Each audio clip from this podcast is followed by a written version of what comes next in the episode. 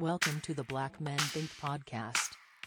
If this is your first time here, know that the views and opinions expressed by the Black Men Think podcast are those of the Black Men Think podcast and not the individual members. With that being said, we're about to be unapologetically, undeniably black. Enjoy. Just got one question. Are we living the American dream?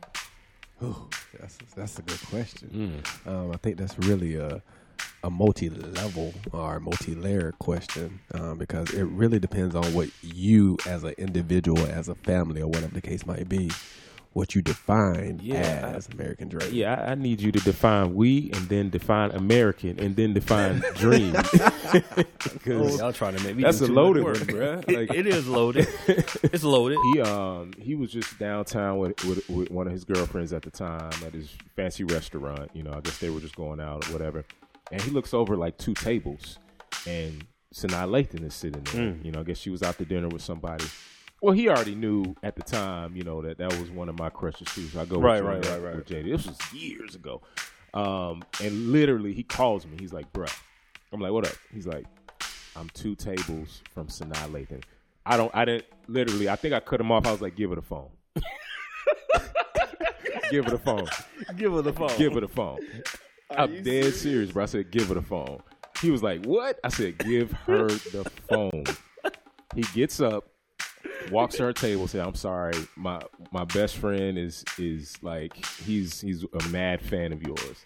Oh wow. I had probably two minute conversation with Sanaa Lathan. I mean, there's so much cultural identity wrapped up in the specific church that people attend, and I feel like I mean, this is it was ironic. I just had this conversation the other day where I was talking about, man, like the church culture is very real in our community, man, and I don't know that people, if like today, like if uh like Avengers, if Thanos snapped his finger and churches went away.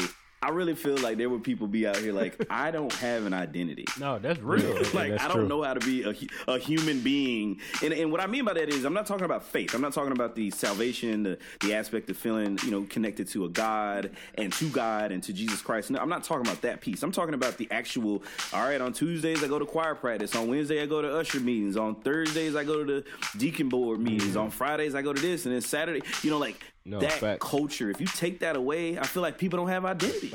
would be people that I interact with on social media. Like there's there's a couple of dudes. Like this ain't even just like female. It's like dudes who we would like literally go back and forth mm-hmm. commentary all t- all the time. Yeah. And fam just happened to come up, pull up to the studio. Like we work out of the same studio, which is the crazy thing. And every time he, I'll say what's up to him, and it's always he, his what's up to me is always like a, yeah, what's up? Like who are you? You know what I'm saying? I'm like, bro, we literally talk like, Like, bro, we just had a conversation. we conversation. talk dog. two to three times a week. Matter of fact, I ju- you just said I, I highlight you next time. Yeah, Yeah, what- like yeah. like two to three times a week, bro. Like we are engaging in a conversation. It's been two about two years for me. Two Um, years. What happened? What, what was your reason for getting pulled over? So coming from Macon, it was probably about I don't know about five in the morning. It's dark. Coming through Forsyth, Mm. I'm Oh, yeah, traveling in. The, Forsyth. I'm traveling in the left lane. You know, there's no traffic, so I'm cruising along, and all of a sudden, blue lights. I'm like, oh, It's night. It's nighttime. it was early morning. Oh, early morning. Oh, early morning. yeah. Okay. So it's dark. So you know, I pull over. Uh oh, it's Georgia State Patrol. That's not good. That's a ticket. And then- You guaranteed. So I'm thinking, okay, um, I wasn't speeding. Um, traffic's pretty clear. So he, I'm pulled over all the way to the right. He come over on the passenger side. Got your hands on ten and two. Um, I mean, yeah, he can he can see my hands. Um, of course, he has a flashlight because it's dark, so he Yeah. need to see on the inside of my car. Right. And um, so he proceeds to tell me that I was um, basically impeding the flow of traffic. Didn't know there was a law that if you're in the left lane, if someone come up behind you, that you must um, get over to allow them to go past you, That's a law? regardless of yeah, yeah, regardless of how fast they're going. You can't control their speed. So um, even if I'm going Even to if speed going to limit, speed limit, yeah, if they can be So going the person 100 behind you don't get the ticket who flying, but if they, if they get caught, Yeah, That's they get crazy. caught. So yeah, he said, and it's a law. I looked it up. It's, I was impeding the flow of traffic.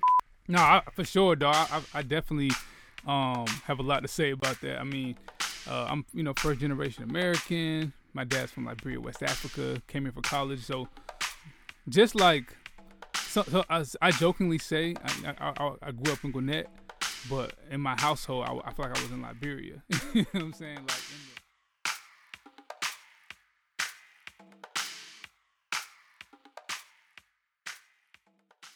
The Black Men Think Podcast.